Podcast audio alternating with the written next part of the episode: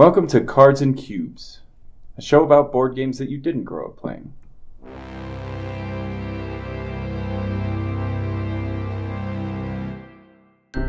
Today is episode 5 Deck Building Games. On today's show, we'll talk about some games that we've played recently. We will review Snowdonia Deluxe Master Set, get into a board game topic, in which today's topic is Buyer's Remorse. Then we'll jump into our top three deck building games, and cap off the show with our expectations of Carnival of Monsters. We're recording on Saturday, August 31st, 2019 at Demolition Games. Demolition is located at 3300 South and 85 West. If you're in the area, we highly suggest that you come down for some great deals. By the way, that's in Salt Lake City, Utah. And we are your hosts. I'm Jacob. Justine. I'm Matt. Something quite terrible has happened to me recently, and I want to discuss it on the show. Eagle Gryphon has announced that they're coming out with Kanban EV, and I just bought in the driver's edition. Uh. Did you guys hear about this? Yes. EV is electric vehicles, but it's a new edition of Kanban from Eagle Gryphon. So Eagle, so if you haven't heard of Kanban, it's a heavier Euro game by Le, Vital Lacerda, and he's got several of these games that Eagle Gryphon has produced, like um, Vinhos and Lisboa. I have all those, and I bought the driver's edition, and now they're coming out with the Eagle Gryphon edition of Kanban. And How it's a is- tragedy. It's on Kickstarter, right? Yeah, it is on Kickstarter. How much I- is it going for? I didn't look it up. I would imagine Probably a fair amount. I mean, bucks? his games, yeah, about a hundred Yeah. bucks is pretty Yeah. standard for. I, I kickstarted Escape Saturday. Plan. It was about a hundred, maybe a little. It was a little more with shipping. Um, what is changing gameplay wise? So they're adding electric cars and they're changing something that was supposedly fiddly. I don't know. I haven't played it yet. Is the thing, but like, this is probably isn't a big deal to you, right? We were talking about it earlier, and you're like, I have the copy of. It's fine. right, I'm Yeah. going to keep playing it. No one's going to make you buy it, Brandon. I know, and that should be including myself, but it's Maybe it's it'll so- just sell you the box for cheaper. Yeah, can I put just the- put everything I have this like completionist in me that's like screaming like buy it, but then like everything rational is like you already have the game, who cares? And you haven't even played it yet, so yeah. Um, there, the end game is fiddly in a certain way. I've played the game like six times, and I'm still not sure which of the major final scorings happen, depending on which end game condition is met, um, and like when we get to use our chairs and what costs a chair. oh, okay. So it could use some cleaning up, I'm sure. hmm Does it need a whole outright expansion a year after a very late new edition came out? I don't know. I don't want to it's reward even. him. It's not even an expansion though. It's a whole brand new. Like it's you buy it and Right. you An get the edition. whole it's like thing. A, it's, it's an like edition. a third yeah. edition, yeah. Probably not. It's probably not necessary for them to come out, except to get money. Mhm. And we sometimes forget that these board game companies are not these huge corporations. They're these Mhm. small independent companies. So good. They should get money. Yeah, Vital agree. Games should get more popular. So I'm I'm fine with it. I'm just not fine with them coming out with it so soon. I'm not fine with the fact that I bought the second edition and didn't wait for this one. But what are you gonna do? We played some games uh, recently. Mhm. Still not been able to find it on Kickstarter. I don't know. I'm probably entering the wrong search terms. Maybe they just announced it. I bet they just Oh, announced yeah. it and hasn't like launched yet. Oh, okay. Yeah. Yeah. they probably just announced that that's something that they were doing. It will cost an unspecified number of dollars. Okay, so this week I managed to play um, a game that's I don't know how popular it is. I don't think it's very popular, but I think it's great, and I think it's pretty popular in our group, and that's the Bloody Inn. Um, but I managed to play it um, just two player with Matt and I. And the thing that struck me and why I want to talk about this is like that. eh, there's that narrative that you, um, the narrative you put together in your head while you play these board games because that one is a game where you can set up these fun situations and these narratives in your head. So in the Bloody Inn, basically, you're an inn owner and you're all competing to make the most money by killing off your guests. You're going to kill them off and steal them. But you have to hide the bodies before the police come because the police take your money. Apparently, in this universe, you only get fined for murdering people. You don't get put in jail. um, but we got into this situation where Matt couldn't bury any of his bodies, so his only solution was to kill the police officers that kept coming. Right. So he just kept like getting piles of bodies, and I think by the time he conceded, it was a two-player game, so he just conceded. He had like five bodies piled up Oh, that he had nowhere to bury. because I was like, yeah, I'm not buying or building anything for you to put these bodies under. 'cause this is your game- problem. Yeah, you could use other people's uh, caskets. Yeah, annexes. Yeah, to, to bury your your your bodies, but you split the points. Uh huh. But it's sometimes very useful to you. Right. I had so many bottles pi- bodies piling up. I wasn't going to bury them without her cooperation. Um, And then- so good game. Just We just kept like, you know, a cop would come. I'm like, well, I'm not killing it. so who won? I did. That's interesting. So you're how come you didn't stop killing people? Uh, I just had to concede. I had so many bodies. It's because you had to keep killing Oh, the because I you had to keep killing the cops. Right. I had to keep on Oh. killing the cops. I had to spend my whole turn killing cop number one, killing cop number two. Oh man! But then in the salary. end, in the end, they just do a cop sweep, no matter if cops have showed up or not, right? No, if you Uh, kill didn't them, they don't do a cop sweep. But no, at at the, the very end, at the very end of the Oh, yeah. game, they We just like sweep through and We didn't get that far. because the other problem is you have to pay salaries the you whole didn't get that. time. Before you stopped playing. Yeah, I Yeah. just said you win. Oh. But it's just this funny picture in my head of like, you know, I'm the calm, cool, collected inn owner that's, you know, I've murdered a couple people. I've got my my money, and I'm sitting there, and he's over there like, oh no. Hearing knocks on the door, answering with a knife. Reminds me of like H. H. Holmes, the board game. Yeah. You guys know the story of H. H. Holmes? Uh, like- yeah, it's the Devil in the White City. Was that the same guy? Yeah, yeah. Where he like had a hotel and he was housing people and killing people. The real story is awful. Oh yeah, yeah, the game yeah. is fantastic. Um, I think that's a very underrated game. I really like Bloody Inn. I like board games like where they set up this kind of intriguing portrait because, like, a lot of times we play big Euro games, and it's not even clear. Like, you could have the most victory points, but it's like, what is even happening thematically? And so, I like games that have this thing where it's like, yeah, I had to murder this guy, and he showed up, and then the cops showed up, and I had to kill murder the cops too. Yeah, And then I lost because I couldn't hide all the bodies. Like, it's very rare that a strategy game will also tell a story Yeah. while Uh-huh, you're and playing. it does tell a story. Yeah. And then if you add in the expansion, we don't have it, but one of our friends does. It adds even more to the story. It adds like snow piles that you can, if the cops are gonna sweep your in, you can like run out and bury the, Oh, the like body under. temporary us. thing? Yeah, That's neat.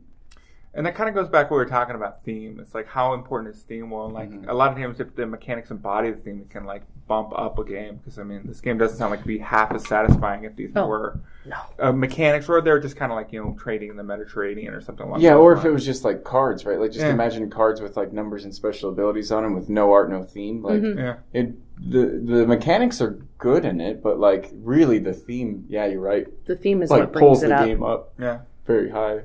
That's interesting. Yeah, maybe I care about theme more than I think. And it's a great game for this season. I think the Halloween season starts as soon as school starts, so it goes together. So for me, it's a great game for this season. Maybe October for most people, though. So I was actually been two weeks of board games in between us. Um, although not as more many board games as I'd like to play.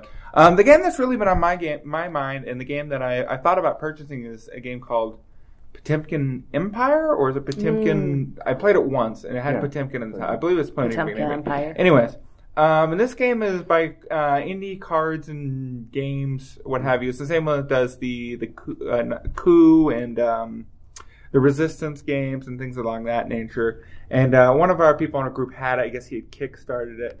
Um, and it's basically a game where you're setting up different villages, uh, buildings in front of you.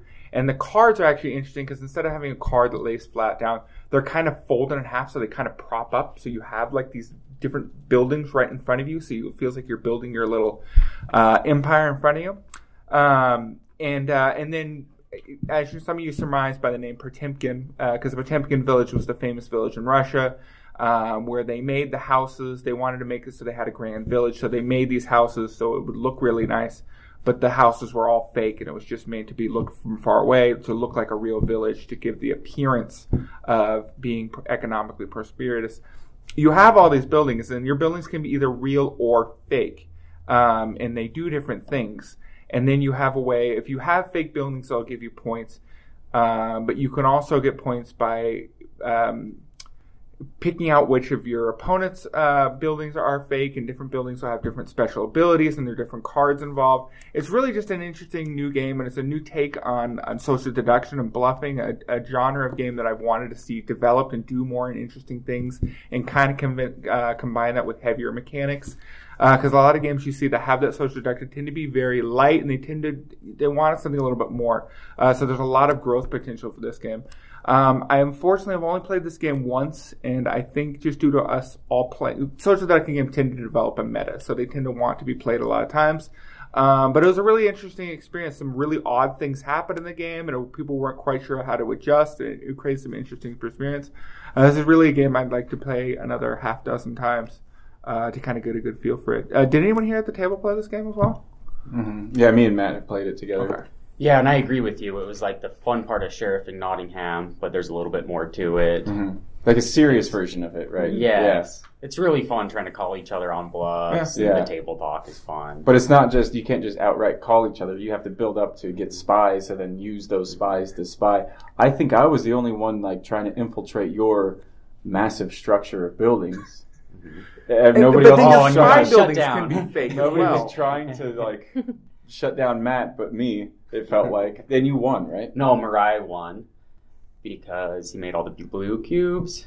Oh yeah, he went just like crazy There's kind of a zigzag thing. If you find a niche to yourself, it's good. Yeah, I was trying to get points by calling people out. Like you get points by calling people out, and Matt seemed like the the the person to do it to because he had too many structures to be real.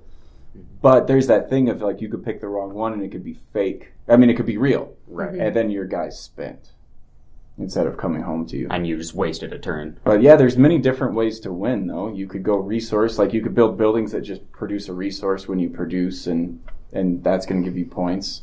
You could build fake buildings and get points from that. Yeah, the game rewards fake buildings. Yeah. So if you just build this giant, giant lie, you might be okay. It's a pretty cool game actually. It's for what it is, I think it's like really good. It's another game that really integrates theme and components and art really, Mhm. really well. The propped up buildings are just really, really nice. Like they just peer this these nice little village in front of you, so you have all these buildings, and just it, um, yeah, it's just a nice game, nice components, everything like that there. Um, so I think this would be a fun game.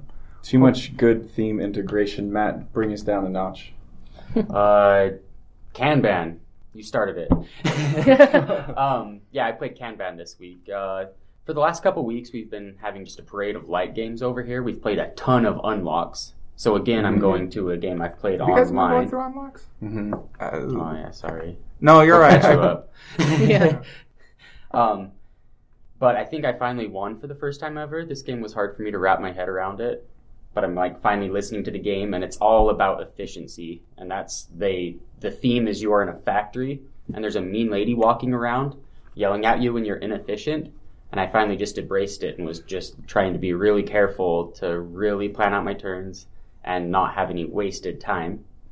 Her Um, name's Sandra, right? Yeah, I wonder- and she's mean. He uses her in like all of his games. I wonder if, if I didn't know Sandra was in other games. Yeah. Oh, Shared Sandra's my universe. favorite. I'll look for her. Is she like in Vinhos getting toasted? And Uh, I don't. I don't. She could be. I don't think so. She's in um, Escape Plan for sure, and she was Oh, in yeah. another game as well. But I th- maybe it's like he knows a Sandra.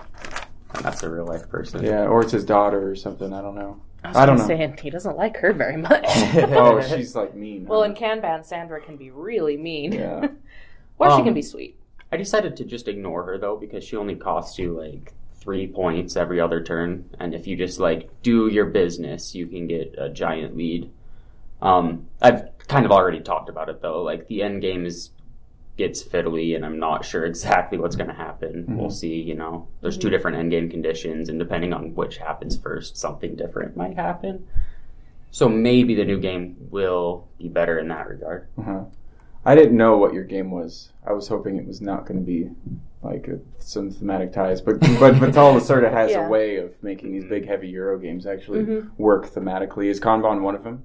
Yes, Mhm. yeah, you totally feel you feel like you're at a car factory. Um, I always have this underlying doubt that maybe his games are more random than we realize. That the game kind of Mm. plays you, and there's zero, one, or two decisions to make per turn. You know, Mm-hmm. even though it feels big and heavy, sometimes you go down these alleys where you have to calculate and calculate, and then oh no, I can't do that, so I have to do this my only other Oh. thing. Yeah, I see. But they're undeniably fun, so Uh-huh. who cares? Yeah. Yeah, they're good games. So I'll be the one to break the thematic ties. I played a game for the first time, if you could believe it, uh, Puerto Rico. Oh, I was so hoping you would talk Ooh. about this game. So I, I so the, in the beginning of my of getting into board games, I was like, I have to play all these modern classics, right? So I played Catan and I played um, Carcassonne, and I was like, I got to play Caylus, and I got and I played El Grande. And time after time, they kind of disappointed me. Like I understood why they were good for the time that they came out and why they're important to our board gaming hobby, but uh, I was like, I don't need to go back and play all these classic games. You know, I could just play the ones that are the newer ones that kind of just innovate on those. Um, but we played, so I skipped Puerto Rico, and we played it last week, and I kind of feel like I'm good on it. I'm kind of mm-hmm. neutral on it. Like it's. It, so, it, so what Puerto Rico is is a role selection game. You select a mm-hmm. role, and you get to go first, and you get a little bit of a bonus for that thing. But everybody follows and plays it. Mm-hmm. And there's a there's this timing element where you need certain things to happen at certain times, but you have to rely on other players to to hopefully do the thing at the right time. But they're looking at everybody's looking at everybody's situation and trying to do quite the opposite of that. So everybody's kind of trying to mess each other up, and I don't think I like games like that. Like I played Race for the Galaxy and I wasn't big on that, and I played New Frontiers and I wasn't big on that. But um, Puerto Rico, I liked the best. It's ugly, it's dated, like it doesn't look very good, and there's a lot to read um, on all the special abilities and whatnot. But I understand why people play it over and over again. I understand why people like it. The thing is, is I, I can detach my opinion from what the actual game is. So like, I don't like the game. That doesn't mean that I'm s- promoting that it's a bad game. I think it's Yeah. a good game. I just don't like this style of game. That makes total sense. Well, it was number one on BGG for like four years, and it did deserve it. But Uh-huh. it was from 2008 to 2012 or something. 2001, I think we decided. Yeah, It yeah. came it's out in older than I think. 2001. Yeah. Okay. Um, but recently, I'd say like a month ago, the two expansions came out that are reverse compatible for the old game. That freshens it up. That makes more interesting decisions. I know you said you're good on it. You should maybe try it with expansions once, just so you know how it is. But it probably mm-hmm. won't radically change the way you No. play the game. The thing is, is I wouldn't like deny to play it. If, if people wanted to play it, I wouldn't go pout in a corner. I would play it, you know. Yeah. Mm-hmm. Um, and I wouldn't even be like bummed out. I'd be like, all right, let's try it again, you know. But like Race for the Galaxy, I would maybe pout in the corner about. yeah, you'd just rather stare at a wall. That's how I prefer yeah. it. Mm-hmm. No, it's funny because Puerto Rico is such an old game and it's been a very influ- influential game. Um, But I think off the top of my head, I can't really think of, feel like a game that sort of took Puerto Rico and then sort of like upgraded it. Um, I, uh, it's its own kind of unique thing. Yeah, I mean, New Frontiers is just Oh. really close to Puerto Rico. Like it's like really close. Okay. It, it- but uh, yeah, I, I agree. Like And is it better? I, I don't think so. I'm sure people do, but I don't think so. Like I just think it's like a little more convoluted. And it's in space, and I actually like space themes way more than I like these like farming style games. But um, but I just I thought the simplicity of, of Puerto Rico was was better, the streamline. Mhm. But uh, but you're right. I don't I don't know of any games that have actually made it better. Founders of Gloomhaven has its same kind of following element, and I Mhm. think that's really fun. But that's Oh. because it also adds like two more major mechanisms in it. You Yeah. know, like Founders of Gloomhaven is a third this game, a third this game, a third this game, and so it's Puerto Rico DNA. It's Mhm. cool. So Puerto Rico It's is maybe Puerto Rico better as an mixed with- influencer. I feel than like I haven't heard any game. enthusiastic reviews of Founders of Gloomhaven. I feel like everyone rates it like a 7 out of 10. It's fine, but no one seems to be over the moon about it. We were over the moon about it the first time we played it. We started trying to Mm-hmm. get out a pencil and paper and really analyze it and count how many of each thing were in the game and stuff. Oh, okay. It blew our socks off, but yeah, it, We just, Just haven't me played Justine. it since. Yeah, we. I still really like it. I'd love to play it some more, but it's it's just hard to get off the table because it's a mean game. It takes Mm. a long time to play. It's fun though. I like Founders of Gloomhaven, but yeah, I was glad to hear you talk about that Puerto Rico game. I almost talked about it for my game played this week. Um, I was in that same game, Mhm. and for me, like Puerto Rico, I've been playing for five years. Yeah. Matt's family has been playing it forever, and so we that's kind of like our family activity. And so it was really fun to get to play it with a new group of people because I play it with like the same four or five people every single time. Um, so you kind of get in these sort of patterns of how things go. Like I think for us, the for our for Matt's family and I, the the beginning of the game is pretty well set out. You know, you do this, I do this. The, you know, the first person, the first governor does builder and builds the small market, and that's just how it is. Um, but with a new group of people, there were I noticed new things and was able to try different things. Mhm. It was Yeah. really fun. yeah, mistakes make games interesting. I agree.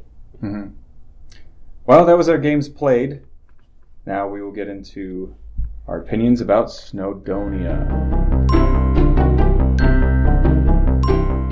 So, Snowdonia uh, Deluxe Master Set is an interesting game that has a lot of components and 18 modules that you can mix into it. Mm-hmm.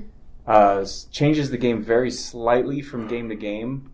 I only played four, um, and yeah, it switches. It, it changes the game enough to where you want to know what the next one does, but it doesn't change it enough to where you have to have a huge rules teach every time. Mhm. It's a worker placement game where everybody's going to set out their workers, and then it's going to it's going to happen from left to right. So there's a timing element to it and it's a train game, but it's not a route building game. But it sort of is, but you're only building from point A to point B, and everybody's building it together. And you're removing debris to build tracks to get points from various locations of stations and building tracks. So then you can get you can draft cards that will give you in-game scoring, and some things aren't worth anything unless you have those in-game scoring cards.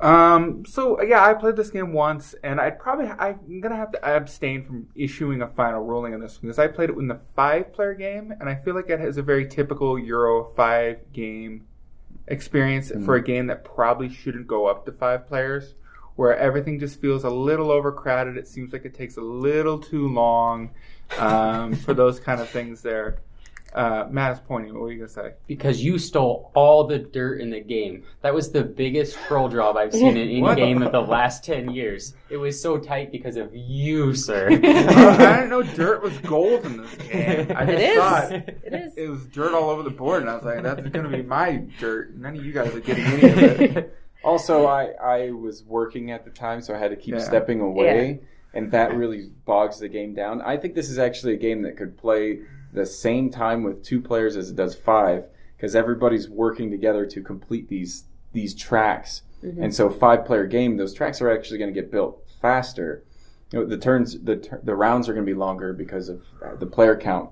But in a two player game, it's going to take longer to build the tracks, right? Yeah. So I think you just had like an unfortunate experience, and you did steal all the debris. But I, I, the I've. I've played it with four and five a few different times. I've Mm-hmm. played it four times, and I I think that it when it when everybody's on board and playing, man, it really cooks. It really it really moves along pretty quickly. Mm-hmm. And my first impression of the game was that it was too it was too long for what it was. But upon other plays, I didn't feel that way at all. Mm. I think it's one of those games that, like, your first game, you're going to be slow, you're going to be trying to figure it out. But after that, I mean, it, it does, it cooks really good. Mhm. It kind of strikes me as sort of your run of the mill worker placement, though. I mean, it's got all those modules that you can add in that add, like, small things. And some of them, it sounds like, add big things, like it changes the theme of the game. So you add in, like, zombies and Mhm. stuff. Um, but as far as like the worker placement mechanic, it just feels to me like a lot of this, a lot of the same games as um, where you have the the worker placement and then the timing element. Mhm. So, for example, like Kanban, going back to that, where you place your workers and then you do the actions from left to right. Um, I mean, I don't think it's a bad game. I think it's a great game. Uh, you know, some things just have to be kind of run of the mill and regular. I do think that adding in the where you're both everybody in the game is building the same route is really cool. I think that is a really cool innovation because I was thinking about other route building games or not route building games but railroad games so like russian railroads Mhm. And we're all building different railroads Right. and this one we're all building together so maybe you've been working towards you know opening this one station or building this one link and somebody else does it ahead of you Uh, that's Yeah. a really fun mechanic i really like that Yeah, you're not just blocking the spaces, but you're blocking the actual game progression too. yeah Yeah, and so you care about the timing. Uh, the dirt cards, the, the debris cards are arranged randomly, which up front is a big setup, like time wise. Um, true.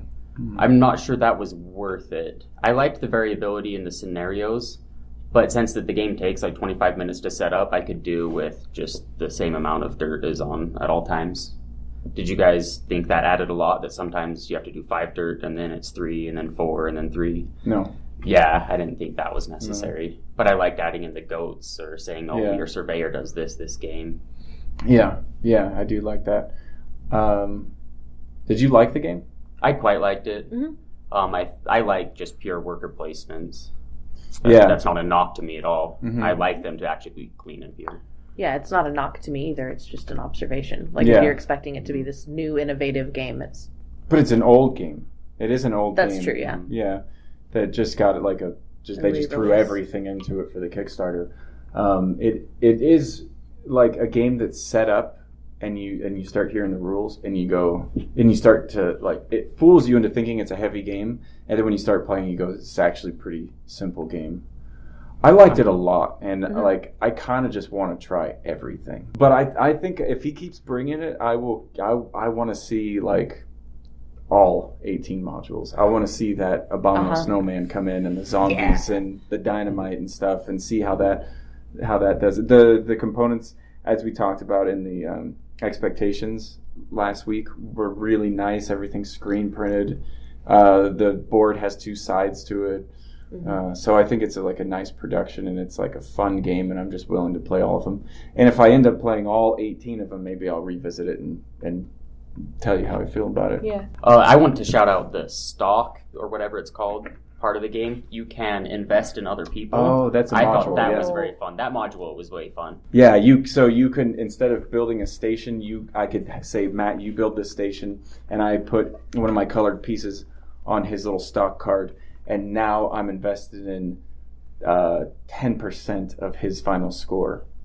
Right. And if I put in and if I let him score another thing, I could get twenty percent and up to thirty percent. I think Mhm. of of different players too. I could invest in Jacob. I could invest in everybody uh-huh and get like maybe a big score from that. Yeah, that was legit really yeah, fun. That was fun. Um, but a big part of that game is the end game scoring cards. There's a short little card river, and you're drafting, you know, one of three cards when you take a certain worker placement space, and that's more than half of your score. I want to play more to see if I like that because I think that might end up being pretty random and lucky. Mhm. You know, if the cards work for you, you're going to do well, and if they don't, they don't. Right. But I'm not willing to pass judgment yet because a lot of the cards are just different combinations of dirt and rails, and Yeah. you can just Yeah. get whatever. Just Yeah. get dirt and rails, and you'll be fine, Mhm. maybe. And you, and it's probably best to get them in the beginning of the game and then right at the end of the game. I think. yeah Right. You so you build up to get a heading, and then at the end of the game, when there's not much to do, you try to race to that spot so then you can get cards that are Sure. good for you. And that part could be really lucky too. But they added there's another module where there's another spot where you can dig through the discard pile. That's huge. That could be Yeah. really good, especially at the end of the game because you can just search for the card, the exact card you need. Those cards are huge. If you don't get any of those cards, you're gonna be in last place. There's no doubt about For it sure. you you could even like put you could build all these stations and all these tracks and, And get all this points from dirt, that. but if you don't have the card, But dirt will give you nothing. I Yeah. mean, stations and tracks will actually give you points, but dirt will give you nothing. But having that huge dirt mound that you had, and you get those those in-game dirt cards, like yeah. that's going to be a decent score. And each scoring card also gives you like a once per game special ability. That's right. That's good So, to I know. mean, yeah. that the I think there's a reason to get the cards. And yeah, I mean Yeah. there's some luck involved, but it's not the worst in the world. Yeah, you tap them and then you could have a special ability for that round, and then it's then it's done for the entire game. But you could still score the card Yeah. whether you do it or not. That's also why the game is intimidating on first play because you have to be evaluating these special cards that come out every turn, and then also you have this huge mess of locomotives, and so you're trying to figure out the central puzzle, and then you're trying to evaluate mm. each one of these locomotives and determine how that's going to affect your game plan. It's just like it's a hard piece to put together. Yeah, the first time you play. yeah. On the second, on the Uh-huh. second game, you kind of know what's going to come out, and like Matt said, like it is just a, a combination of like having debris or tracks or stations. Like it's really just a mix of those kinds of things. Every once in a while, you'll see something kind of funny that you'll have to read, but for the most part, you could just scan the cards very quickly to see if you're interested in those before the round starts. I'd totally forgotten about the locomotives where you can have like the locomotives give you a special ability so it lets you unlock a worker by paying a coal but each locomotive gives you a special ability to use during the game and i think one of the innovations for this game i don't know necessarily an innovation but i liked it was you can only ever have one at a time but you can Mhm. switch them out Yep. so I can have this locomotive that lets me do lay two tracks. And Mhm. so like I can spend part of my game like building up and laying those tracks and then I can throw that away and get a different card yeah, that switch it out for either like a like a in-game strategy or switch it out for a points card because there's And sometimes yeah. locomotives that just have points. I think that's what I did. Like the second to last turn, I was just like, Mhm. "Well, I'm done with this," and grabbed the Yeah. locomotive that was worth a bunch of points. And the locomotives get stranger too. You could add in really weird ones as well. Yeah, one of them was like Training McTrain Face. They have a lot of like weird things With a going on in giant this puppy game. dog on it, yeah. Like there when you're was handed, a hot air balloon. Yeah. Like when you're handed your components and there's just like a little coffin in there, and they're like, "Oh, you don't use that one. That's for a special module." But you just have this coffin, and you're like, "What does this coffin do?" Um, like- I think uh, Risto was telling us that Yeah, the no, coffin is just going to represent your um, one of those ones like you're a conductor, dead your surveyor. yeah, It's like and a he's special dead, and he's just like moving through the. But it's kind of cool to just get a little coffin and be Yeah. like, "No, you don't need that now." yeah, the game is goofy and it doesn't take itself serious. It knows that it's not taking itself Uh-huh. serious, and in fact, we were told that like that some of the the misprinted cards from the past were just put in, and some cards have repeats because that's just how the game accidentally came when it first released. So they just like put in everything, including the mistakes, which is kind of funny. Yeah. Now, uh, so we, the version we played for this game was the deluxe Kickstarter edition. Somebody in our group kickstarted it, paid a hundred dollars for the thing, Mhm. uh, and then it came. And I pro- sounds like you guys have already, I already know the answer, might know the answer to this one, but I kind of felt like I had this huge box. I had all these components. I had this, you had this thick module book with twenty billion scenarios. And I almost kind of wanted just like, what if this game you could just buy it for forty dollars at the game store and it was just the worker Just the base placement game? Mhm. Snowdonia? Would that be better? And maybe it's just, I don't know. I mean, it'd be you could probably put this game out for easily forty dollars. Mhm. Maybe not with the screen printed and the super nice stuff. Right, with, right. with base components, it would be the same thing. I mean, would that shift your direction? I mean. Maybe it's just me. Like I just want like an actual just a game. I don't want these all these Kickstarter fanciness, fancy Dan, hundred dollars. I usually don't, but this game specifically has like all these goats that I thought were really charming. There's a Yeti we Oh, haven't yeah. played with that I think is really charming. So with this game specifically, I'm feeling it. I like it. I agree with that only because the base game itself, like, it would get old. Mhm. Uh, all the all the modules is what keeps making it fresh and makes me want to play it more. If it was just the base game and I'd played it four times, I'd probably be done and Yeah. probably wouldn't need to play it at least for like a, another year or two. But like, it wouldn't excite me to play it. I'm excited to play it to see what else they're go- what, what other kind of kookiness they're going to add to it. Yeah. So if it was just a forty dollar game, like I don't care about the like screen printed pieces. Like that's not what really excites me. Although it's like cool to see. For paying hundred dollars, For yeah, I would, I would rather have the big huge box with all the modules. the huge board is nice. Just having a huge board is, Mhm. is just kind of nice. I Yeah. like that, that thing there. I Um, agree. oh. I I don't think I'd want to buy the, just the base game for forty. I mean, maybe, but I'd much rather have the, the all of everything. Yeah. It's almost an interesting kind of take on like a legacy game where instead of like having Mhm. the legacy where you're locked in Oh, for this yep. one, you have the different modules, and so you have these different like takes on the game there. Yep, uh, exactly. for this one, so you have this kind of big Euro game being turned into an experience. It is it is a legacy game, but without ripping up components and being able to replay and it also over the and thing that again. makes it like locked in with the same group of players. But like, Right. oh, Yeah. Yeah. So thumbs up, th- thumbs down, Justine. Thumbs up. Thumbs, Thumbs up. up. Thumbs up. I'm gonna For me. abstain from voting. I don't feel like I get the full Snowdonia I think experience. that's It'd be responsible. a violation Yeah. of a professional. They'd kick me out of the board game reviewer guild. So left three three thumbs up and a question mark. Three. A question mark. I mean, my general impression is I don't feel like I'm in a big rush to play this game again, but the fact that everyone at the table liked it makes me think I should probably go in and dig in to find a little bit Mhm. more of this one. Uh, the first game I was a little overwhelmed, and I did kind of feel like it dragged a little bit due to the circumstances of just being you working at a board Yeah. game and also with the five player game. So it was kind of like it just wasn't indicative of the Snowdonia experience. Fair enough. Yep. So that was our opinions of Snowdonia. Next up, our board game topic.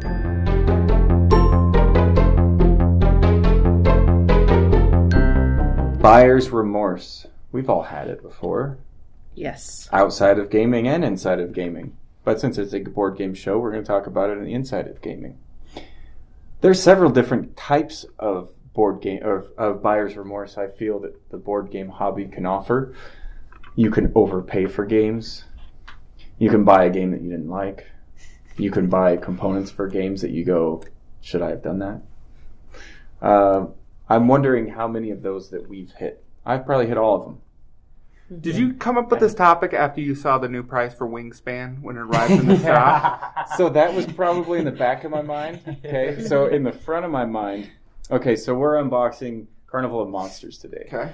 You'll see that the game is sleeved with these really nice sleeves, with the back having this matte finish, Mhm. clear matte finish on the back, and it has this kind of rough surface.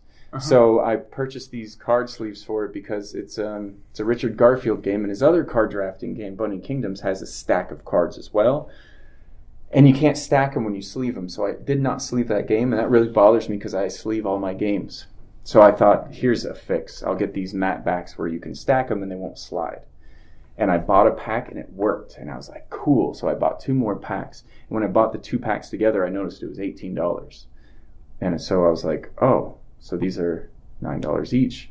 I paid $27 to sleeve a $30 game. I almost paid as much as the game to sleeve it. And I instantly had buyer's remorse from it. Uh, That's uh, what- why you I just don't bought sleeve like the my most games. expensive. So they're Dragon Shield and they're for, they're Oh, for okay. Magic the Gathering to like Yeah. super protect your cards. Mm. Um, but yes, also I pre-ordered um, Wingspan, which ended up being seventy dollars with shipping. Which you went in the whole roller scope because you got it for seventy dollars, and the price jumped up to a thou- like a thousand dollars online, several hundreds of dollars Mm-hmm. Yeah. there. hmm yeah, And you had it like I got it for seventy dollars. Uh, how much is it for on the I shelf? think it's like forty-four bucks. is yeah, it's like forty five bucks. So You might actually get that. I, thought you didn't like the it. game. For 44 bucks, I'll get it. Does it still have like the birdhouse and the Yeah, yeah, every- in it? yeah. There's no exclusive. It wasn't a Kickstarter. It was just a pre-order, and I pre-ordered it just like I just found it at the right time. I was like, oh, this is available for pre-order now. Cool, I'll get it. Yeah. And then I ended up getting it months in advance. But um, so with Tapestry, I'm not going to do that. Yeah. I'm going to wait for it to come here. I'm fine. I've learned from my buyer's remorse that waiting six months and paying less is fine because then you have money for another game. Yeah. yeah. Our, yeah. We just order it from here. Yeah. That's our go-to. I think- That's how you make sure you get it. I think the worst case of buyer's remorse is when you buy a game, you don't play it on the shelves, and then you pull it out and read the rules, and it's like I don't even want to play this game. It's Mhm. not even that you can't get a table or you don't. You're just like, all right, why did I even buy this? Like, I don't, I'm not even excited about this game. That probably is the worst case. Although, do you mean like you buy it, you shelve it, Yeah. and then you come back to it months later and you go, I don't want, I don't really want to play. Yeah, you it. read the rules, like you read the rules, and you're just like that. that Do you have a doesn't game like that on your shelf? Uh, I think I, I had Madeira, which I, I went. I bought it when I was like it was on on sale. I was getting some hype, and then like just due to work, I was just like spent like a solid like year and a half just like not playing any board games, just life and stuff. And then I pulled it out. I was like, let's get this game. I bought this game, and now it's out of print. It's going for like a hundred bucks or something like that there. And then I read the rules and I was like, this doesn't sound fun at all. This sounds boring. I think the most painful one is when you buy a game, bring it home, read the rules, and go, oh, maybe I made a mistake. Because for me, I have some games on my shelf that I bought years ago, and then pull them down and go, yeah, I'm not. I like the hype train's gone. Yeah. It, it, it went past my station, and now I don't want to bring it out. But like the money I spent for it was like years ago. Like it, it's not even affecting my bank account or wallet. So like I'm Uh-huh. like I'm like looking at it as like this is kind of free money. I could just sell it and get a game right now. Yeah. Marie Kondo it, get rid of the clutter. Yeah. Yeah. So my buyer's remorse story is we bought Pillars of the Earth. That was mine too. One of mine. And so this was like early, early on when we were just getting into the board game hobby. And we'd read about this game, Pillars of the Earth, that's based on a novel that I haven't read. Um, but that it was like a, a board game piece of board gaming history. hmm And we ended up buying a bunch of games used from another guy. But he happened to have Pillars of the Earth on sale for like 120 bucks. And I was like, oh, we have to get this. Like, it's a piece of board gaming history. Even if it's not the best game in the world, like, we have to get this so we can have it on our shelf. We thought it was vintage. This was like our only chance. We thought it was like a really old scotch. Yeah. We didn't know that's not how board games work. yeah. Yeah. Board games don't age. Um, and yeah, so we, we bought it. We paid, I think, 120, 100 and Yeah. some crazy price for it. And then played it, and it was okay. I mean, it's not a bad game, I don't think. I mean, Right. it's- It's just for what it should have is, paid it's okay. thirty dollars for But it. But now it's like out on the shelf, and you can buy it for like forty bucks. Yeah, they reprinted it. Uh-huh. Yeah. Mhm. But we So that's the old another, edition. like, it's yeah. like a first edition book by Mark Twain or something. You know, it's Mhm. Yeah, we have the old edition, and then everybody just thinks we're dumb. I feel like But I mean, it's the same version that they reprinted, right? Yeah. exactly. Yeah. Yeah, so like it doesn't matter. I think that's a big one too. Is like you, we have this like kind of fear of missing out on on Mhm. things that we think might never reprint. Well, we have this weird cycle of board game prints where games go out of print and they spiker it and then they come back and print and they thing there. And if you don't realize that cycle, but like just no, just Wingspan is going for five hundred dollars now. Wait three months and then it'll be forty four dollars. and, uh, and if you don't know that, you're gonna, I don't know, be like investing in what you think is like the Picasso. You know, something you can heirloom to your children, but then it's gonna crash in value and it'll be like 2008 and you'll be in around. the problem with that is, is that not every board game is going to get a reprint. Mm-hmm. There's a game called Yunnan that like I liked a lot in, until Christo broke it.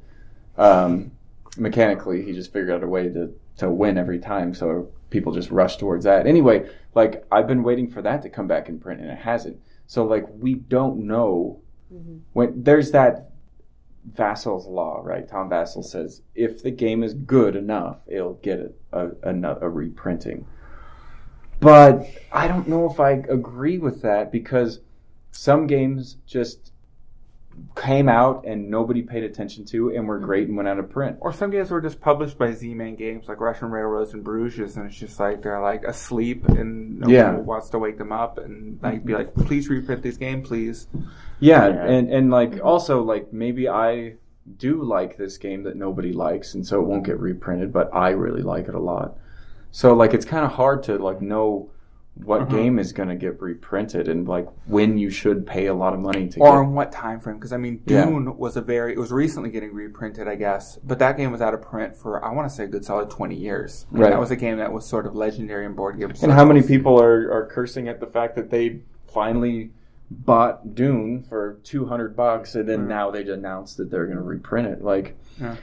also just the thing with, with Kanban, like, I just bought that earlier this year and they just announced like the Eagle Gryphon edition. Like, not that it was like out of, it wasn't out of print when I bought it and I, I didn't buy it for that much money, but like now I want that version and like, Mm. there's now like three different Kanbans floating around out there. And it'll be hard for you to unload your middle edition. Yeah. yes, because yeah. people are going to be like, no, I want the EV one. Yeah. Yeah.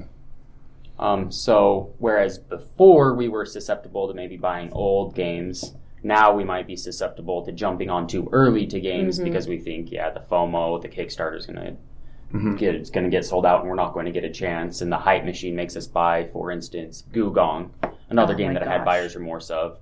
Positive review, positive review. I don't look that hard into it. We end up not liking it. Mm-hmm. So I think that's what we're more susceptible now. We're not going to Yeah. ever buy Pillars of the Earth again. Yeah. I and I don't hate Gugong. It's, it's terrible two player. Don't play a two player. Mm-hmm. Um, but like four or five players, it's actually not. I mean, it's not great, but it's not terrible. Um, Three point six. three point six, yeah. Um, but I think what I've kind of learned about from all of these experiences is sort of just to be okay with things. Mm-hmm. It's sort of it's sort of a exercise in Buddhism, right? Is you just kind of have to be okay with What how things have. are and what you Yeah. have. And if it's a game that's out of print, you just kind of have to be okay with it because we have, you know, a whole board game store worth of other games we could buy. Mm-hmm. Speaking of Buddhism, we buy a lot of games secondhand. Oh usually we meet up with people in like Target parking lots and it usually works. we give them cash, they give us games and the game has everything at once. Notably, one time we bought Samurai, a game by Reiner Knizia, and it has a bunch of cool miniatures, 10 of which are Buddha statues. Uh, whoever we bought the game from must have thought those were blasphemous because he had thrown those away and had simply just put in like 10 like 10 cent dimes instead. Because I guess he thought, you know, I'm not going to worship Buddha or build temples to Buddha. So we get this game that's supposed to be really abstract and pretty, and instead of getting No. the Buddha temples, you just have to put on like dimes. It's like It was like literally like U.S. currency. Like yeah, yeah, like one dollar worth of dimes instead of the Buddha No, temples. he probably took those out because when I was working in a board game shop, somebody bought Takenoko, the game with the like the bamboo Uh-huh. stalks, and then they came back and like, hey, this game is like missing the panda, so like we took it back, and we gave them a refund for this, and then like the next day the owner was just like, yeah, just beware Takenoko, people do that all the time from like online store there, they just take they just want the panda They just figurine. want the little so they take the figurine. panda store, you take it out and be like, it didn't come with the panda thing, please give me my money. Maybe maybe he um, painted the. It was monks. Yeah, little Buddha, little Yeah, Buddha he Maybe he like painted them and kept them. Okay. Yeah, so he yeah. either hated Buddha or loved Buddha, but either way, we didn't get our Buddhas. Yeah. And That's, it does it. He, sh- he didn't tell you this either. No. No. And I just open up the box, looks like everything's there. What am I going to do? Like make him sit there and like review component? No, no, no. It's not, component? I don't think it's like your responsibility. I think it's the seller's Yeah. responsibility to say it's missing this. Mm-hmm. You know. I'd He probably- did give us free Dungeons and Dragons books though, so yeah, there's that. I don't care. Yeah. I don't want those. You should sell those and take out a couple of pages. Let me ask you something. I feel Yeah. like a, a lot of board games in the modern scene are designed to make really good first impressions. Yep. And then they sort of fall off. Like it's it's just everything want to be up for one side. Do you guys can think of any like buyer's remorse for games where it's just like it was just we got a game show up, it was singing and dancing, and then like second play, third place, it's just like this is designed to be good the first play, and then fall apart like second one. Wingspan, actually, for me. Yeah. Like the first few plays of Wingspan, I was like, "This is really cool," and the components are really nice. So then, and then I started recognizing some problems with it, and I had to make some um, some house rules. I had to do card drafting in the beginning because the luck of the draw in the beginning hand is could really mess up your entire game. So we do card drafting, and then like it kind of just feels like you, it's just like kind of luck of the draw is really heavy in that game, and uh, and then you kind of like I mean, there's a few different strategies you could go for, but I feel like after a while, I'm just playing the same game. mm-hmm. Mm-hmm. Hoping to top deck stuff. Yeah. But I don't have buyer's remorse because I'm like a completionist too. So like I have all all like basically every Stonemaier game except for like the weird ones like My Little Scythe and Between Two Castles of Mad King Lugwood. Like I don't have those like weird mashups, but Mm-hmm. like seeing like having all of this company's game is just like yeah. Feels good to me to see on the shelf. So I don't actually don't have buyer's remorse for that game because of the gameplay, more because if I overspent. There's another buyer's remorse that I have actually participated in as well, which is you overpay for a game to get it before it like releases to the states. Mhm. so Quacks of Quedlinburg came out in Europe before it came out in the United States, and I paid seventy-seven dollars for that game. I actually paid seven dollars more for that game than I did Wingspan. And if you see the components of Quacks of Quedlinburg, it doesn't like hold up to Wingspan. But I, I was I was very hot on Wolfgang Warsch, and this mm-hmm. game looked really cool, and it was getting hype.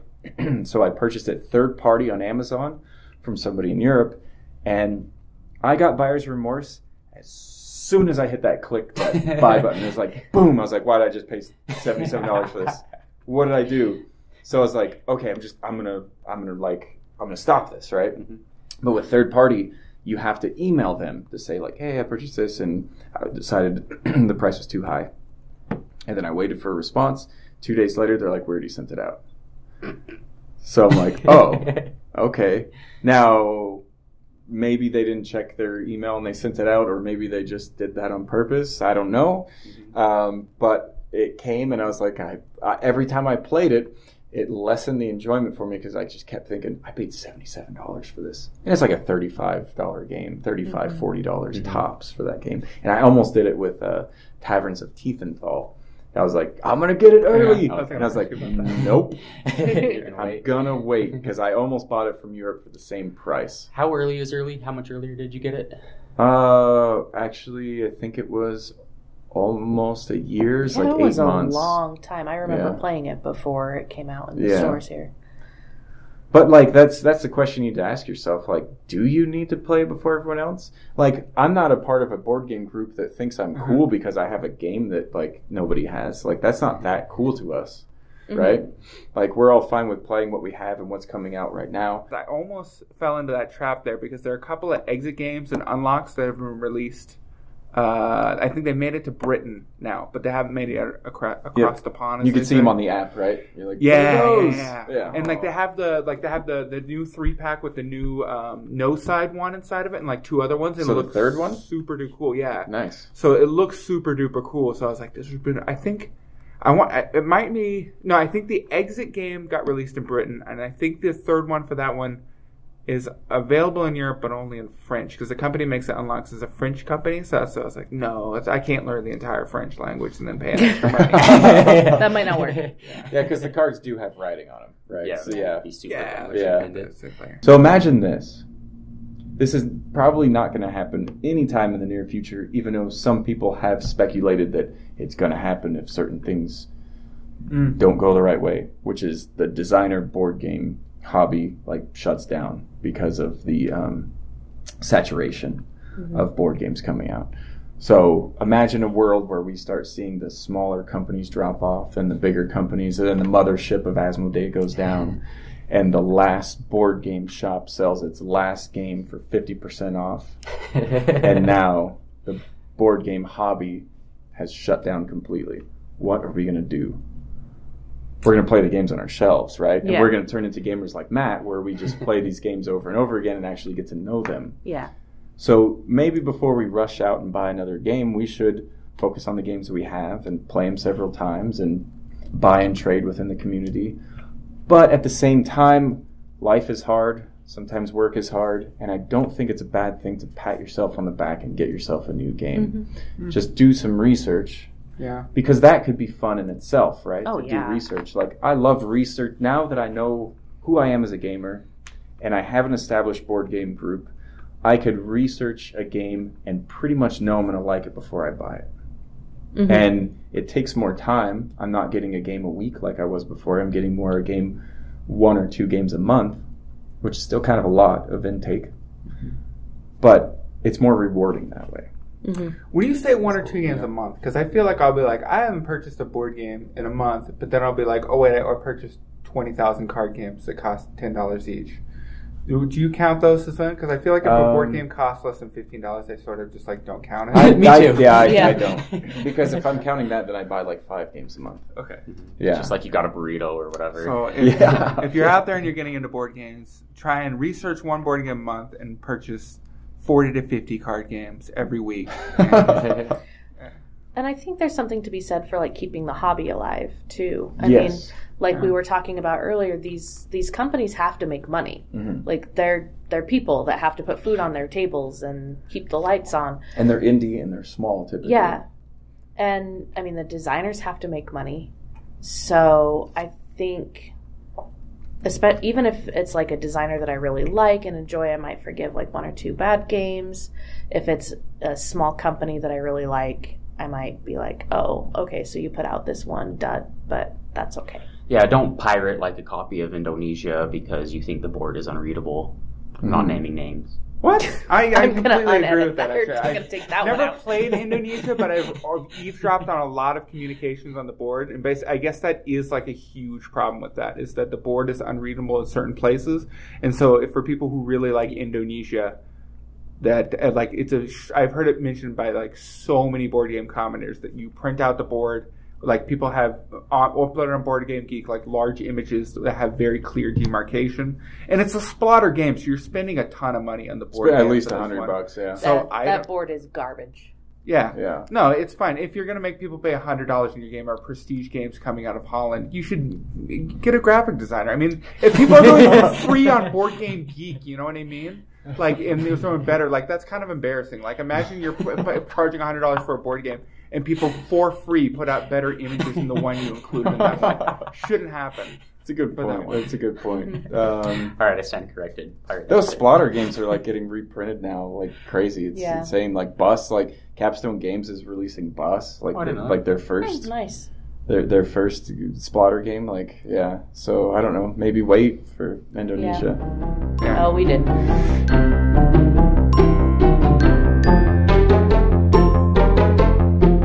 Okay, guys, now it's time for our top three deck building games.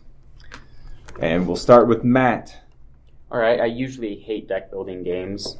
My main complaints are you have to read like cards with like paragraphs on them from across the table competing against somebody who already owns the game and knows the deck and you just get smashed and it's not fun. Yeah, maybe we should But I- define it a little bit, right? Cause, Yeah, we 'cause keep forgetting to define.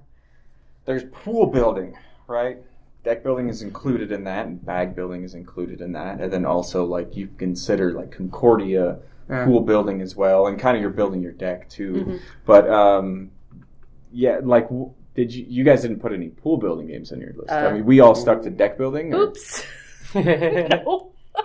Uh, I would, you know me, I like to define things as broadly as possible. I would also include, uh, like Mystic Vale in this one because it's the same thing. That's basic my number thing. three game. They Yeah. just inverted it, like it just said, "Oh, it's a card crafting No, game." that's that's deck building. yeah, yeah. Oh, I- good. Well, great. I, We're on the same I. I can fix my list. No, no, no. The thing is, is pool building. There, I don't feel like there's a lot of pool building. There's like you're either pulling chits out of the bag or Yeah. chips, and I just mm-hmm. feel like it could be included in. And I think Oh, bag man. building can be included in deck building. I because think if we were to do a top three list of pool building games, maybe Yeah. we should have done that instead. But if we did a top three on like bag building games, we'd probably have all the same list. Orleans Altiplano, like there's that third one. as I was putting my list together, so like, do you consider it a deck builder if you get to look at your entire hand of cards and pick, or your entire deck, or does a deck builder What- have to have a deck that you're drawing? what from? game are you talking about? Games in general. I would. Spoilers. Yeah, I, I could kind of guess what this is. There's a few games that do that. Um, I mean, I, I think if you're building a deck, it's It fine. has to have a deck. No, no, no. Okay. I think it's just done in a different way. There's like different Okay. innovations, right? But how I think of deck building is I think of like classic deck building where you're de- Uh-huh. building a deck that you're drawing from. Yeah. That's what I thought of. I probably could have put some better games on this list if I would have Yeah. thought a little bit outside of the box on that. I would say deck builders is a genre that begins. We have to be. It has to trace its lineage back to Dominion. Or Uh, Magic. No, because that's something you're deck building. You're, you're- deck building as a mechanic, you're building the deck within the game. That's Yeah. meta deck building. But it comes from Magic, though, right? Because Well, wasn't um, the guy that did Dominion? He was he did some cards. X Oh, he did? you know. Yeah, he did some cards for Magic and kind Well- of got the idea. Because in Ma- Magic, you're constructing your deck. That's like a little Mhm. side hobby, and then you're seeing if that deck works, basically. Mhm. And they took the concept of that Uh-huh. and put it like, what if you, that was the game? Was like, you know, Mhm. that's a fun thing to do for Magic players is construct their deck. What if the whole game was to, to construct your deck? Yeah, but I feel like deck building as a mechanic is when you're building the deck within the confines of the game. No, right. I'm saying Yeah, its nowadays. origin, But- though, we go to. I mean, you can make Magic the argument. first. I would just argue against it in the court of board gaming law. And I'll call Listener. Vaccarino right now and be like, "What was the inspiration for deck building?" I mean, it Uh, might have been. I don't I have don't his know. number. Also, deck building, I want to cycle through my deck and then have to start over, right? You have to get all the way through your deck before you start again. So I Mhm. think a lot of bag builders Oh, dear. probably could end up being decks and be the same. Yeah, Like, I- for instance, I- couldn't Altiplano just have cards you cycle through and it would play the exact same? So Yeah. that's okay. I would say whatever you have written down. Just like we'll just talk about it. Is that- It wouldn't it wouldn't play the exact same though, right? Because a lot in deck building games you're putting them in your discard, whereas bag Oh, building games you're putting put them it- right into the bag. So you could buy something right away and and luckily pull it. Instead of in a deck building game, you wouldn't be able to pull it the next turn because it's in your discard pile. Mm, I think in Altiplano you have to get through everything before No. you go to your discard pile. And you, You no, it. you Okay, do. But when you buy a new a new chit, it goes into your bag, not your discard. pile. Oh, sure, sure, Mhm. sure. Yeah. Yeah. so that actually is a big distinction. Mm-hmm. Okay. Okay. But I'd be I'm okay with like whatever you guys put on your list. Go Which ahead. my number three is Mystic Vale. Okay. Um, I like how short it is. It, it doesn't linger too long, and it's very fun to slide cards into the transparency and build combos. Um, I'm not sure there's a whole lot to the game, but like I said, that's fine because it only lasts like 20 minutes. And it's really fun to finally set up your big long engine, and you have this never-ending turn, and you're just getting all the points. Um, Also, does it mitigate the luck of the draw when you can construct cards, like when you, the card crafting system? Maybe a little bit. Yeah. It sure feels like you're being more of a genius than you probably are. Are Yeah. if you really wanted to look at it, probably you only have one sensible decision sometimes. Um, also, it's the press your luck you can do on other people's turns. The press your luck element, you know, you can just run your deck, and so there's like no downtime, which is a big drawback of a lot of deck builders. Is I don't care about your engine, and I don't want to sit there while you read seven cards and think about it. Mm-hmm. You know, I just want to do my deck. And Mhm. in mm-hmm. Mystic Vale, you can totally just tunnel vision your own deck and not care about other people's mm-hmm. things. Yeah. And yeah, it is true with the card crafting system. As you like slide in more traits to your card, you can make it so you don't have bad cards in your deck. That you can just pull good cards. Yeah. That's a good one, Mystic Vale. Uh, my number three is just going to be the classic Dominion. It's the one that um, invented the deck Dominion, and it's the one that still sets the minimum bar for being a deck builder. If you can't meet or exceed Dominion, you know, pack up your stuff, get out of town. you really don't Yeah. there. Uh, this one's there. It's still, you know, a pretty fun game to play. I've heard the best way to play it is just to get the app on your phone, which condenses the setup time and just gets everything done there. You can just play it on the toilet in 15 minutes, which is probably true. But I like to play board games with actual cards and stuff there. Mhm. So Yeah. Yeah. uh, Dominion still holding steady after 25 years or more, like eight years or whatever. Do you like all 18 expansions or whatever? I haven't played all 18 expansions, so who knows?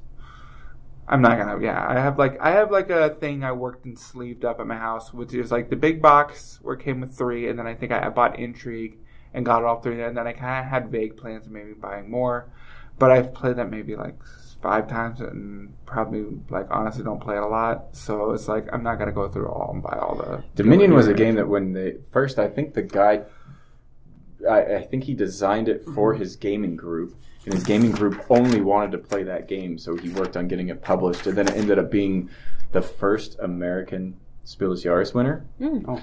and it was a game that people, when they bought it, they played it over and Yeah. over and over Oh, and yeah. over and over again, and then like. Jacob said we had this explosion of deck building games. Uh, I think Ascension came out next, and then Thunderstone. And that's also one of the things where Dominion also kind of set like the arc of the game because when people first started playing Dominions, they reacted and did strategies from the game.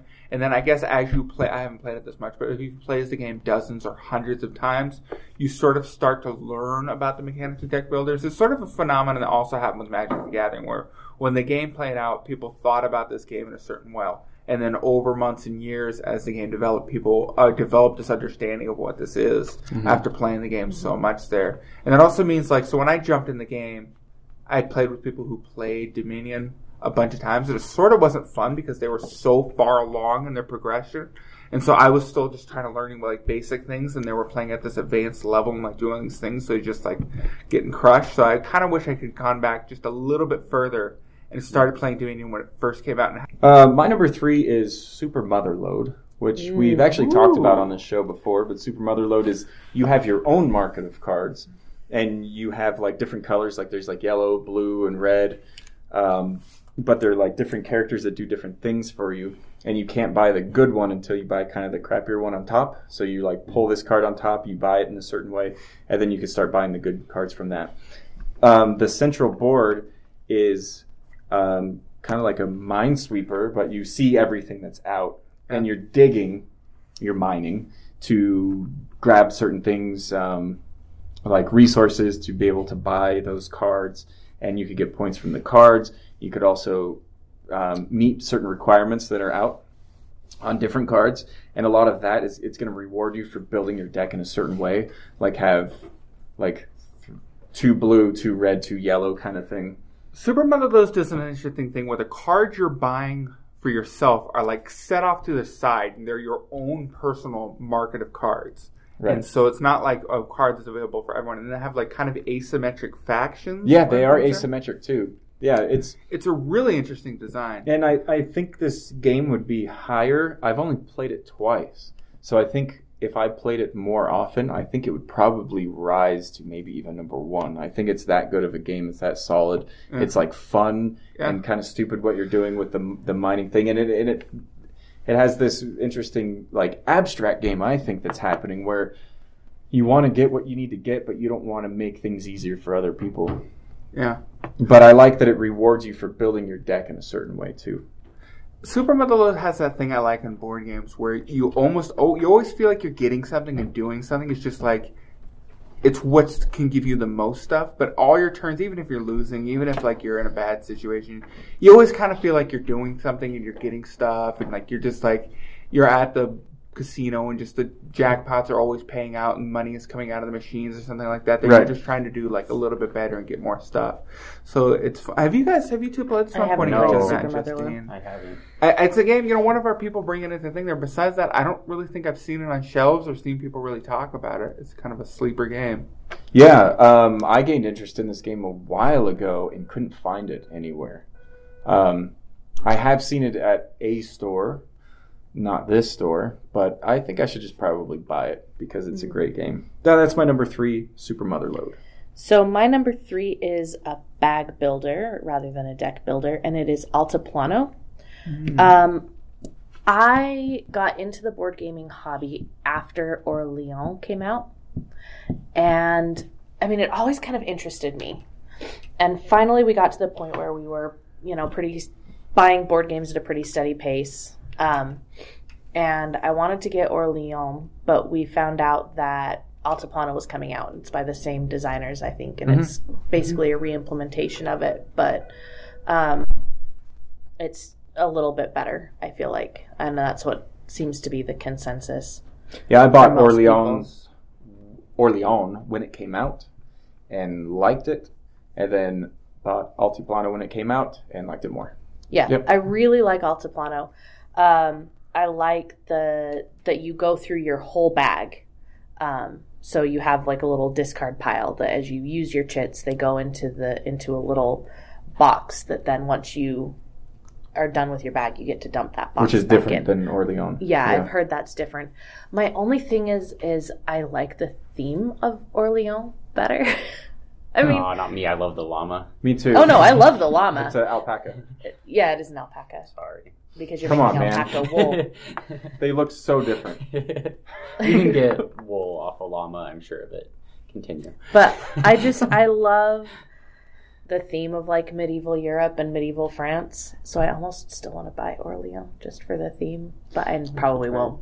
I, I like I like Altiplano's theme better. I like the South American theme, and I like how colorful it is. Oh, it's color. It's a Yeah. beautiful game and it is fun. But you should try Orleans I because really it, like it it. is different enough to where I think you could ha- have both and be fine. And I think and Orleans has like a like a few different expansions that also a co-op expansion, which if, I don't know if you guys are interested in that, but that's like kind of interesting. But hmm. Altiplano's a good game. I like Altiplano. We were all talking about it this week, and make sure you get the rules right your first play. There were a bunch of us who played it wrong the first time, missed this rule or that rule, and the game was never ending, and we had bad opinions, and luckily gave it a second chance. So, like, be really careful. I guess there's some pitfalls in the rule book, but like, four groups independently played it way wrong the first time. And played like a three and a half hour game. Be careful who you play it with. This game needs to have quick turns. Like, you need to make like a hundred mini turns in the game, and if there's somebody who wants to AP and take three minutes a turn, this game would be unbearable. Mm-hmm. So, be careful who you play it with. Oh, I guess we got it right because we played it. It was like an hour and a half. I clocked it at. Yeah, that's what it should be. Yeah. I've heard five hour horror stories of it. No way. That Yeah. game should be an hour and a half only. Yeah. And that's my number Um, three, Altiplano. Uh, my number two deck building mechanism is the mechanism in Great Western Trail. It's a small part of the game, uh, but I like it for a few different reasons. Um, in most deck building games, they really try and oversell the theme. Usually there's like a card called the Minister of Finance or something, and it's like a gargoyle holding a skull, and there's like a paragraph of flavor text. In Great Western Trail, it's just a cow. It's just a cow eating stupid grass, and he's called a Jersey, and that's what he does. Um, and I just like how like it's simple. All the things I do like about deck building games are present in Great Western Trail. You can cull your deck, you can build your deck, and you can mitigate bad draws with certificates. That's really all I want. Yes. Oh, God. I I would actually argue that's a bigger part of the game than you might think. Like, as far as mechanics go, it's a side mechanic. But if you don't build a cow deck at all, if you ignore deck building in it, you you're, You're not, not gonna, gonna win. You're not gonna win. You certainly can, especially with the expansion. So only with the go- expansion, right? No, you can go heavy certificates, be a builder, and not get any special cows. I've only played the game Ditto once, and I pretty much neglected the cows and just built a building. I You didn't obviously win, can't go cowboys, But I built cows. the guy in our game group who plays Great Western Trail a lot. Mm-hmm. So it's three players. So I came in second. Also, at the upper levels, they don't cull their deck at all. That's a waste So of time I just don't know how to play the game very well because I I try to ignore the deck building aspect of it and do other things and come in last place. Mm-hmm. Like so, I was always under the impression that you have to build a good deck in order to balance the game for yourself. Have you that's played not the true. expansion? If No. you get just one three cow, the math adds up. You can get up to 16, which is uh, big enough to go to Sacramento, and you can get three black discs down. So you do have to build a deck. One three cow is all. So I'm not really building a deck. Yeah, you just have to buy getting a one card. Yeah. Buy one cow. Uh, my number two game was Rising Sun. Um, it was a deck builder that kind of combined deck building with Dominion, and you could use it to build trains and build connections on a board. It was just a fun game. Um, it wasn't very complicated. Um, yeah, and it, it didn't also didn't change up the format too much for Dominion, but I also felt like it was a good in the age of a 20 billion. It's it's one of those games that almost. Uh, I think the expansion was recently on clearance here uh, for this item, where it, it kind of just people say it because it had that era of just a billion deck builders for the Ember. Uh, but it was good, and it had trains, and it was fun to play, and you could play it a lot. And uh, Rising Sun. I haven't played it in quite a long time. It's been on my shelf there, but it was a fun deck builder, and it had a nice board to it. and Yeah, was it made a big splash when it came out. Yeah, I I never never thought even it was going to heard be of like it. the game Yeah, of year. I've not heard of it. It was like Japanese themed. You guys know if there's Um, miniatures. I'm sure you guys have heard of it if you saw it. No, probably. Came out in like 2016, big box. It was expensive. Maybe if I see it. Rising if you saw Sun? it, you would know it. Oh no, I, maybe I'm thinking of the game. Hold on. The game I thought was just miniatures and No, that's- negotiation. That's Rising Sun. Wait, hold Right. on. What Yeah, yeah. No, it was Eric I'm Lang. Thinking- Yeah, Rising Sun is Eric Lang. Yeah, Mhm. I'd never heard of the I deck didn't know building there was a game. deck builder. No, okay, Oh, so I'm you're thinking of a different game. Okay. No, I wait a minute. Maybe I'm thinking the name. You know what it I is? didn't It's it, called so Trains. Yeah. am thinking of Oh, Trains. trains. That's You know what. I'm thinking of Oh, Rising Sun because it's such a boring Sun. name that No, I no, was no, like, no. There's an expansion called Rising Sun. yes, trains. that's what it is. Yeah. Okay. And actually, I think it's a, a standalone expansion. Oh, I'm it? almost Okay. positive like you could just play it on its own. Yeah. I do like trains. I almost put trains on my list because Yeah, it is I a great put Super game. Motherload on. And it's I think it was one of the first games that introduced deck building with a board and your route building with your deck. And I actually think that's it's a really great mm-hmm. game. It is Dominion with a with a with a board. Yeah. Because the way the market's set up where you have just piles of mm-hmm. cards, it's not like a card river or anything. Yeah. Yeah, it's it's like I would play trains over Dominion Yeah. anytime. Yeah. That's a good good one. Um, my number two is a mixture of Scrabble and Dominion, and you'd think that maybe it wouldn't Oh, work, yeah. but it does. I don't like word games very Mhm. much, but it's paperback, Tim Fowers, Hmm.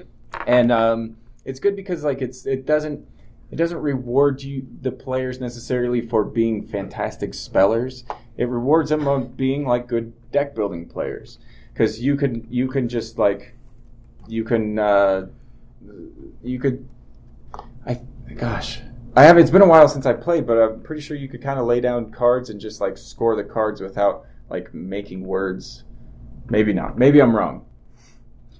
But anyhow I remember playing it and and playing down cards and I'm not a fantastic speller, and it didn't it didn't hurt me that bad for Uh, this. Paperback is a is a really good uh, game. I like own paperback there. Uh, the designer is local to Salt Lake. Mhm. Um, oh, that's cool. To have Utah, I don't know if he lives in Salt Lake, but Oh, okay. definitely Utah. yeah, the surrounding area. Um, Yeah. uh, the other thing I was going to ask: Have you played hardback? No, I haven't. Um, some people say they like paperback more. Some say like hardback Yeah. more. But um, What does hardback do differently? That's a good question. I, I researched a while. and It did seem hardback kind of addressed some of the shortcomings of paperback. There, That's just what I heard, did it in a different way, like where it's kind of like six of one, half dozen the other, but it kind of things there. Uh, because paperback, I haven't played. I two years ago I could have told you this stuff, but it's like something uh, because I've played it in like you can kind of like get your deck kind of clogged up there. And there's ways of like cleaning that up in hardback, and like you can like sacrifice things to go with the thing there. Um, but I was wondering if you've done that. Um, Um, yeah, but paperback was just like a fun experience, and it was one of those good surprises where I'm like, I don't like Scrabble, and uh, I'm not really big on deck building games, but the combination of the two just seemed to work very well. So that's my number two, paperback. when we played paperback, I felt like it was that you had this thing. It was almost like a team game because people would just like, I know I have a word here, and they lay it down, and then everyone kind of like come up with the optimal number of points. It was, it was weird because no one wanted to be like it was almost like everyone was playing as a team. I've never had that experience where like it was Hmm. almost like out there. I don't know, but same thing here or there. Okay, uh, my number two, I had the hardest time picking my number two. Um, so I have settled on uh, two games that are very similar. I, for number two, did Mombasa and or Blackout Hong Kong. Um, I, I can't for the life of me decide which one I like better. They're so different. Uh, Blackout Hong Kong doesn't have the horrifying theming of Mombasa. Um, Mombasa is about the colonial era era in Africa, and that is awful. But the game itself is really fun, and you kind of have to look past that. There's some games that might be an interesting topic. games, um, but I it it's a deck builder in that you are adding to your hand of cards you have to choose from your deck of cards, and you're putting the cards down. Um, you get to choose. You have your whole deck. You put cards down, but then at the end of your turn, you're only going to pick up a certain number of cards. So you're only going to pick up a stack of cards, um, and any other cards are left down. I. Th- I want to say I like Mombasa better just because there's that fear of being very cult of the new. Blackout Hong Kong is newer, so do I only like it because it's new and I just bought it? But Blackout does add that that piece of when you pick up, you don't pick up every turn. First of all, you only pick up when you have fewer than four cards in your hand, or four or fewer cards, and you don't have a choice in what you pick up. You only pick up your longest or your biggest stack of cards. So it adds a little bit of trickiness in figuring out like where am I actually going to play these cards so that I can pick it up sooner or do I care about picking up this sooner? But then at the same time that does add a little bit of takes out the decision of which stack do I pick up. Yeah, this is my number one, so I'll talk about it here. Mhm.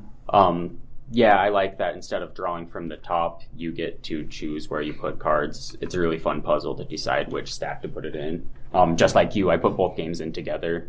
um, they're an exact tie for me. For what it's worth, I thought Blackout Hong Kong was the best game of 2018. Uh, who won the Kenner Spiel again? Remind me. The in 2018, the fancy game. Oh, wasn't it Wingspan? Yeah, it was Wingspan. Okay, Blackout I, Hong no, Kong. Kenner 2018? Or this, this year. The most recent one, Blackout Hong Kong, probably should have beat Wingspan. I think.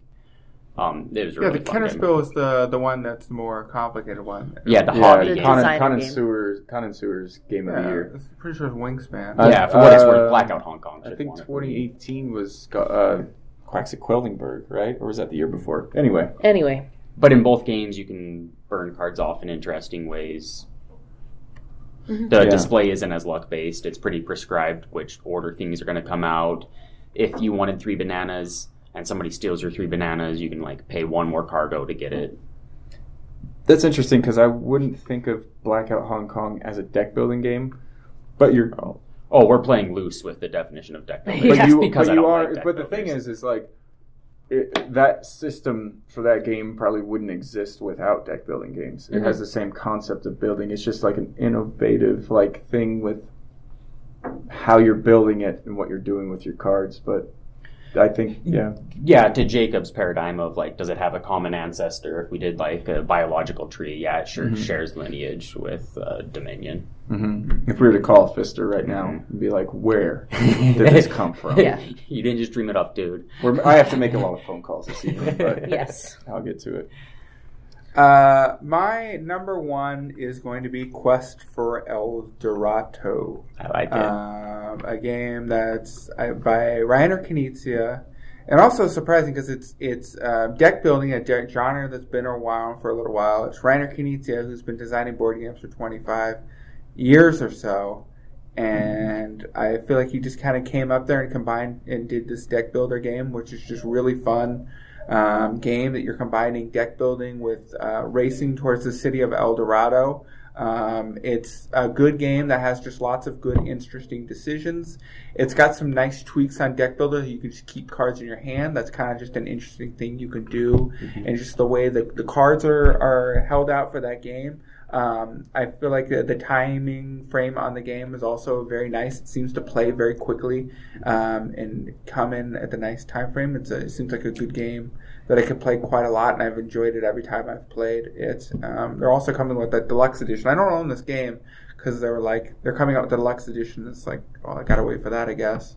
So, or maybe I should just buy one of the cheap copies that people are inevitably going to sell once the deluxe version comes out. yeah, out. I think that's the answer. So who knows? I don't know. But uh, yeah, that's my quest. Number one quest for El Dorado. What's interesting about this game is that it's one of one of the only deck building games that awards no points. There's no points. It's simply Yeah. a race Uh huh. to the Yeah. finish line.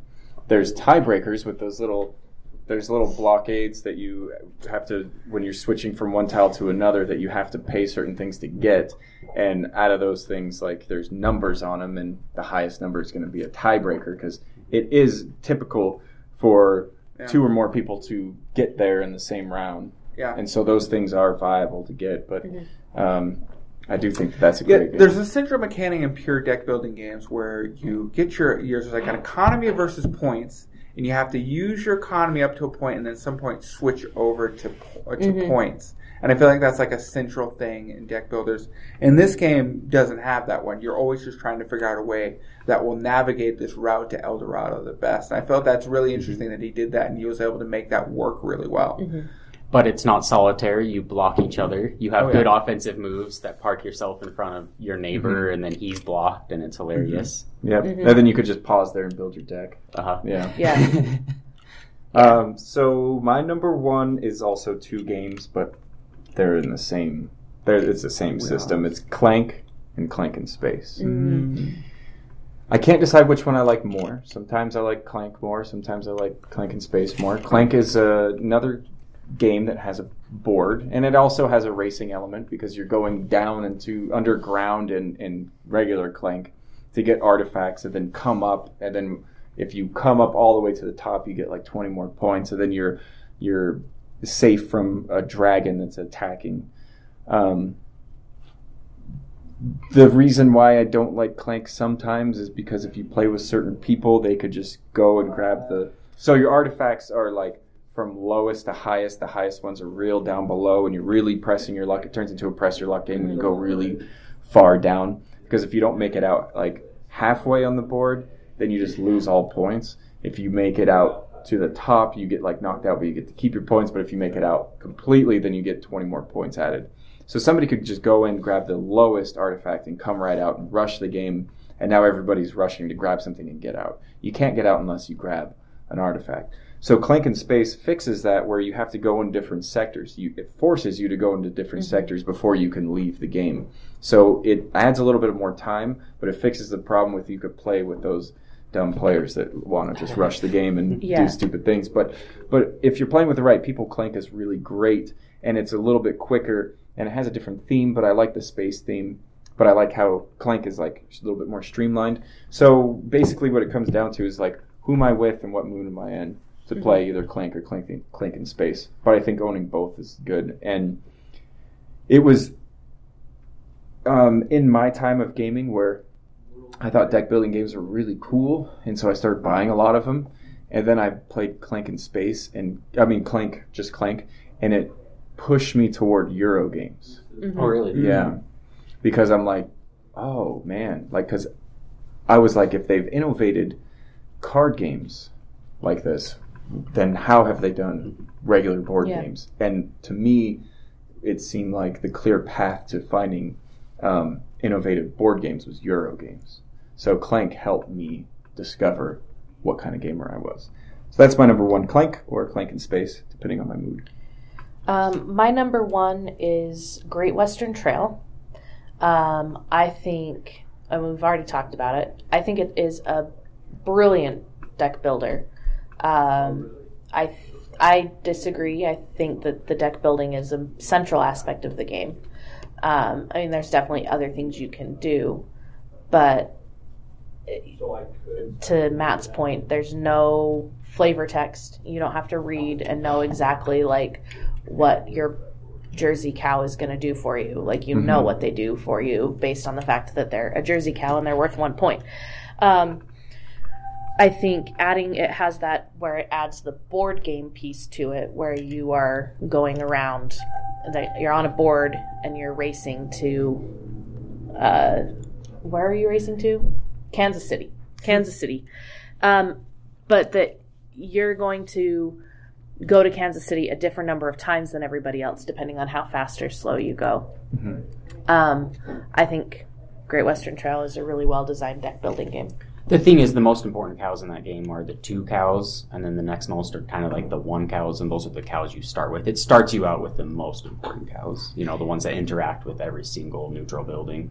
Yeah, that's true, but it starts you out with the way to interact with all the neutral buildings, but then you can build your own buildings where now I can discard a red three and get something super duper duper cool.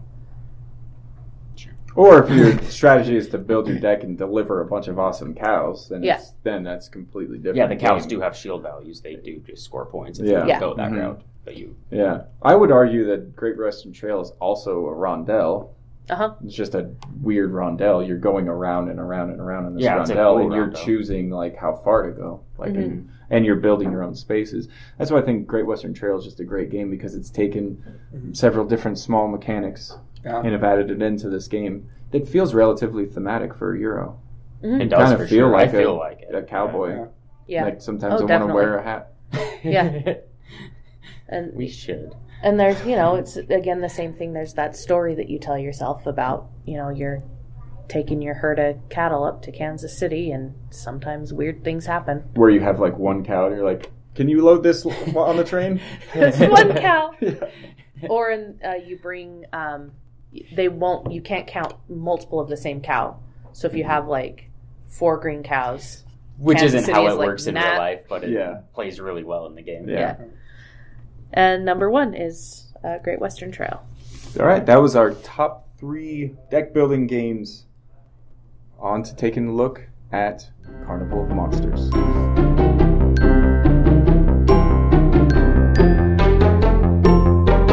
Right, so we now have in front of us Carnival of Monsters by Richard Garfield and Amigo Games has mm-hmm. put out. It's a card drafting game that's similar to Bunny Kingdoms as far as the rules go, except you don't have a central board. It's just cards, and you're collecting monsters with land cards. That sounds familiar to probably Magic players. And what's neat about this game is that it's it's kind of like a so there was like actual magic artists that do art for magic I think it was three different ones came in and did the art for this game, and it was almost like this like, even though Richard Garfield designed the game, I feel like Amigo was like making the game look really good for him, for Richard Garfield. And if you look at the cards, um, they are actually like really cool art, right? Yeah. Like the monsters look really cool, and the lands even look like really So, neat. yeah Um, everything yeah For thirty, you said you spent thirty dollars in this game. Yeah, it's like thirty-one bucks. Yeah. Um, for thirty dollars, I feel like you get a lot of value. There's there's a lot of cards. The components look nice. It's not like a super overly like Kickstartery game where you have like Mhm. things there. Uh, but it feel I mean that all the art looks super nice. It's an interesting game to look at. Um, yeah, the, I mean the tokens are fine. They're just like cardboard punch outs in different denominations. But I like when they do different denominations in different sizes and colors. and shapes. Yeah. Oh yeah, and they have different shapes too. So that's like a nice aesthetic, I think. I I am interested. I'm interested to see how this plays because of my as I'm looking at the cards that we've got set out in front of us. So I'm noticing like different symbols, but there's no text. There's Oh, like yeah. the name of the card. The only text that are on it is on these like little Uh, yeah, uh, assistants that are going to help you, but it's like a very short, And very it- short paragraph, a couple seems- sentences. yeah, and it seems like it's like the it's simpler text. You don't have to, and it's not very often. It seems like, um, it seems like those are not going to be as prevalent in the deck as like say in Magic or what's that other the one that's based in Dungeons and Dragons. Oh, it's the Underdark one. The under, Tyrants of Oh, the Underdark. I've never played it. It's a good. I I like it. it. I probably should have had that on my list. I actually really like it, but there's like paragraphs of text that you have to read. Ah. This there's no text. Do you guys like card drafting games? Card deck building. Card drafting. Oh, I like Uh, card drafting. Yeah. This is card drafting. oh, sweet. yeah, they're pretty okay. Yeah. I like card drafting a lot. Um, I don't feel like I've played a lot of card drafting game. I like Sushi Go, even though it's a super simple game. I've actually heard people compare this to Sushi Go. Um, this? Yeah, I heard someone somebody like a thing there. I think it said like it's a card. I guess these are both card drafting. Yeah, games. that's the only similarity. Like point Uh, salad is actually more like sushi go, except the Uh-huh. card drafting's out on the table. Point salad? No, I wouldn't say that. Yeah, it's so it's like this almost the same thing, right? I mean, you I don't know, We didn't talk about point salad on the, on the podcast. No. I like that game. But anyways, but yeah, card drafting could be Mhm. either in your hand like Seven Wonders style or Yeah. sushi go, or out on the On table. the table, yeah.